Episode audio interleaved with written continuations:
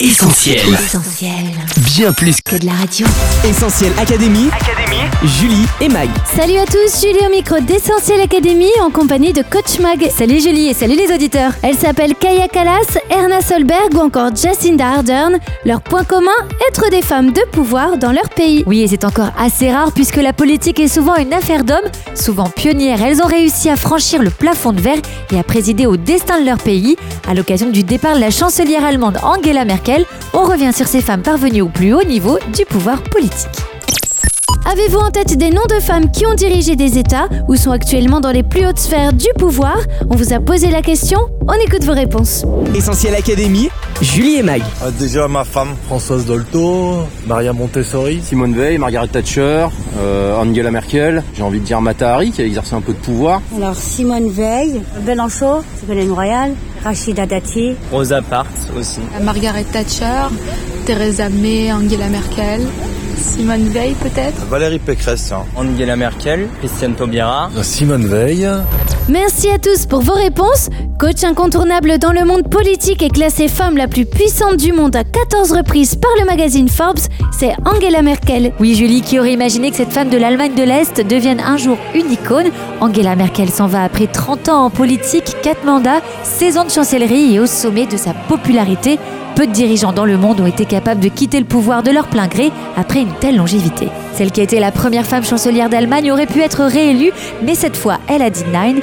Son départ marque un tournant pour son pays comme pour l'Europe. Parmi les choix politiques majeurs de la Mouti, on retiendra l'annonce en 2011 de la fin du nucléaire en Allemagne pour 2022, le refus in de la sortie de la Grèce de la zone euro, et puis l'accueil en 2015 de près d'un million de réfugiés fuyant la guerre en Syrie. Angela, c'est aussi tout un symbole. On pense à son petit geste de rien du tout, les deux mains jointes par le bout des doigts, qui est devenu malgré elle sa marque de fabrique, tout comme son look d'ailleurs, veste systématiquement boutonnée, pantalon droit noir et chaussures plates. La seule variante que la chancelière se soit autorisée, c'est la couleur de la veste, censée véhiculer l'état d'esprit du moment. Ici, il y a le secret de la beauté, ma chérie. Alors Angela part, mais l'Allemagne conserve l'une de ses conseillères les plus proches. À la tête de la Commission européenne, Ursula von der Leyen reste à la manœuvre en politique. Essentiel Académie. Julie et Mag.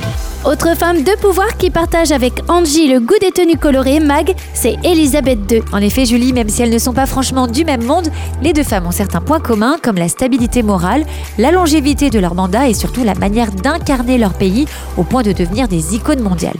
De l'autre côté de la Manche, d'autres dirigeantes se sont aussi distinguées. On pense bien évidemment à Margaret Thatcher, l'une des figures britanniques à la fois les plus admirées et les plus détestées.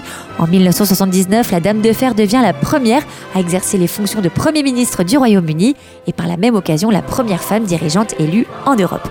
On peut dire que celle qui a mené une politique de rigueur durant ses deux mandats a ouvert la voie à d'autres femmes, parmi elles Theresa May, nommée tout d'abord ministre de l'Intérieur. Elle s'installe finalement en 2016 au 10 Downing Street après le départ de David Cameron, démissionnaire suite au vote des Britanniques pour le Brexit.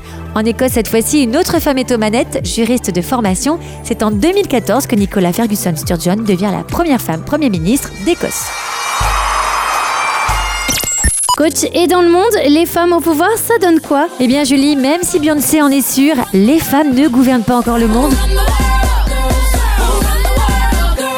On compte tout juste une petite vingtaine de femmes chefs d'État ou de gouvernement. Sur tout le globe, l'Europe est l'une des régions avec le plus de femmes au pouvoir, et ce, sans compter les reines chefs d'État. Quasiment tous les États d'Europe du Nord sont dirigés par des femmes, ainsi qu'à l'Est, comme en Slovaquie, en Moldavie ou encore en Géorgie. La France, elle, n'a eu dans son histoire qu'une seule première ministre, Édith Cresson, et ce très brièvement. Sur les cinq continents, on trouve dans le paysage politique actuel Kamala Harris, première femme vice-présidente de l'histoire des États-Unis, la première ministre néo-zélandaise Jacinda Ardern, Sanna Marin et sa coalition dirigée par des femmes en Finlande, Tsai Ing-wen, première femme présidente de Taïwan qui se dresse contre la Chine. Et puis on n'oublie pas certains noms qui ont marqué le XXe siècle, Condoleezza Rice, l'ancienne conseillère à la sécurité nationale des États-Unis, Hillary Clinton, Dilma Rousseff Aung San Suu Kyi, Yulia Tymoshenko, l'opposante ukrainienne à la tresse blonde, Golda Meir et puis Indira Gandhi. Tous ces noms ne doivent cependant pas faire oublier que le leadership des femmes et leur participation à la vie politique sont partout menacés dans le monde. Malgré l'augmentation de leur nombre au plus haut niveau du pouvoir politique, les inégalités généralisées entre les hommes et les femmes persistent. La progression du nombre de femmes détenant des portefeuilles ministériels a ralenti le nombre de pays sans femmes au gouvernement a augmenté et seulement 25% des parlementaires nationaux sont des femmes. Essentiel Académie, Julie et Mag. Mag, longtemps éloigné des centres de pouvoir, il y a des femmes qui au cours de l'histoire sont parvenues à se hisser dans les plus hautes sphères de la vie politique. Et effectivement, du pharaon Hatshepsut à l'impératrice Sixi, en passant par la reine Elisabeth Ier ou encore la régente Catherine de Médicis, l'histoire recense nombre de femmes qui ont dirigé avec brio de grands peuples. Celles-ci tenaient néanmoins leur autorité d'un héritage dynastique comme l'iconique Cléopâtre, dernière descendante de la dynastie ptolémaïque, elle assura sa position et l'indépendance de son royaume grâce à son influence sur les généraux romains Jules César et Marc-Antoine. Ma reine, alors ça, quelle bonne surprise Qu'est-ce qu'il Son destin tragique n'a fait qu'alimenter la légende. Parmi les grandes femmes dirigeantes de l'histoire, il y a celles qui se distinguent parce qu'elles ont été de fins stratèges, comme l'impératrice Irène à la tête de l'Empire byzantin, prête à se marier avec Charlemagne pour agrandir son empire, ou encore Aliénor d'Aquitaine, capable de renverser les rapports de force entre la France et l'Angleterre. Autre femme puissante, Catherine II de Russie. Conspiration, assassinat, prise de pouvoir, celle qu'on surnomme la Grande Catherine accède au trône de manière sanglante. Seule la maladie parviendra à achever son long règne de 40 ans. Coach, bien avant Golda Meir, en Israël, il y a une autre femme au pouvoir, une femme qu'on n'attendait pas. Oui, nous sommes au IIe siècle avant Jésus-Christ, dans une période de l'histoire d'Israël qui précède la monarchie. Le pays est alors gouverné par des juges et fait face à de nombreux conflits avec les peuples voisins, dont le roi Datsor, roi cananéen qui occupe en ce temps-là le territoire. Dans ce contexte troublé, émerge alors une femme qui va exercer une responsabilité politique d'envergure Déborah. C'est vers elle que les Israélites viennent pour régler des litiges et recevoir des conseils. Mais Déborah n'est pas seulement juge, elle est aussi prophétesse. Elle parle de la part de Dieu. Face à l'oppresseur cananéen, elle interpelle Barak, le commandant de l'armée israélienne, et lui donne une stratégie militaire précise pour vaincre l'ennemi. L'entreprise est risquée et Barak n'accepte la mission que si Déborah l'accompagne, lui et ses troupes. Au milieu d'une pluie torrentielle, les chars cananéens s'enlisent et leur armée est mise en déroute. Une autre femme forte qui apportera le coup décisif. Yael Tussisra, le général de l'armée d'Atsor, et apporte la victoire au peuple d'Israël. Le pays sera en paix pendant 40 ans. Magon parlait tout à l'heure des 30 ans de politique d'Angela Merkel. Déborah fait donc encore mieux. T'expliques comment une telle longévité à la tête de tout un peuple. Eh bien, les qualités de Déborah sont nombreuses. Altruiste et à l'écoute, elle est proche de son peuple et a su gagner son respect. Sage, elle rend la justice avec équité. Forte et courageuse, elle ne craint pas l'affrontement avec l'ennemi. Audacieuse et fin stratège militaire, elle met en place un plan d'attaque gagnant. Intelligente, elle exerce un leadership rassembleur en proposant à un homme de conduire avec elle le peuple au combat. Mais toutes ces qualités ne sont en fait que des conséquences de la qualité principale de Déborah. Elle fait confiance à Dieu. Si Angela Merkel ne peut se prévaloir que d'un arrière-plan et d'un héritage protestant, Déborah laisse la marque d'une vie spirituelle authentique. Ainsi, la force qui se dégage de sa vie, c'est celle qu'elle puise dans le Dieu tout-puissant qu'elle sert. Son audace, c'est l'audace de la foi et la sagesse que Déborah manifeste lorsqu'elle juge ou élabore une stratégie militaire est d'inspiration divine. Alors, rien d'étonnant à ce que Déborah ne s'attribue pas la victoire et ne tire pas elle la couverture médiatique comme le ferait bon nombre d'hommes et de femmes politiques aujourd'hui.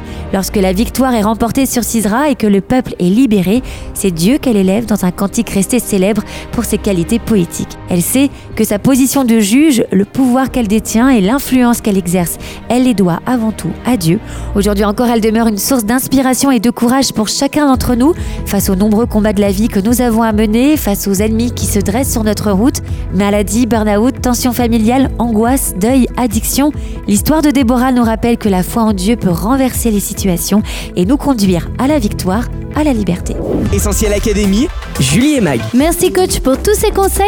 Pour résumer, parmi les femmes de pouvoir, on retient un Angie qui tire sa révérence après 30 ans de politique, 2 l'intransigeante dame de fer Margaret Thatcher, 3 Tsai Ing-wen, la présidente taïwanaise qui n'a pas peur du géant chinois, 4 celle qu'on retient pour son règne plus que pour son nez, Cléopâtre, enfin 5 Déborah qui grâce à sa proximité avec Dieu a assuré 40 ans de paix pour son pays.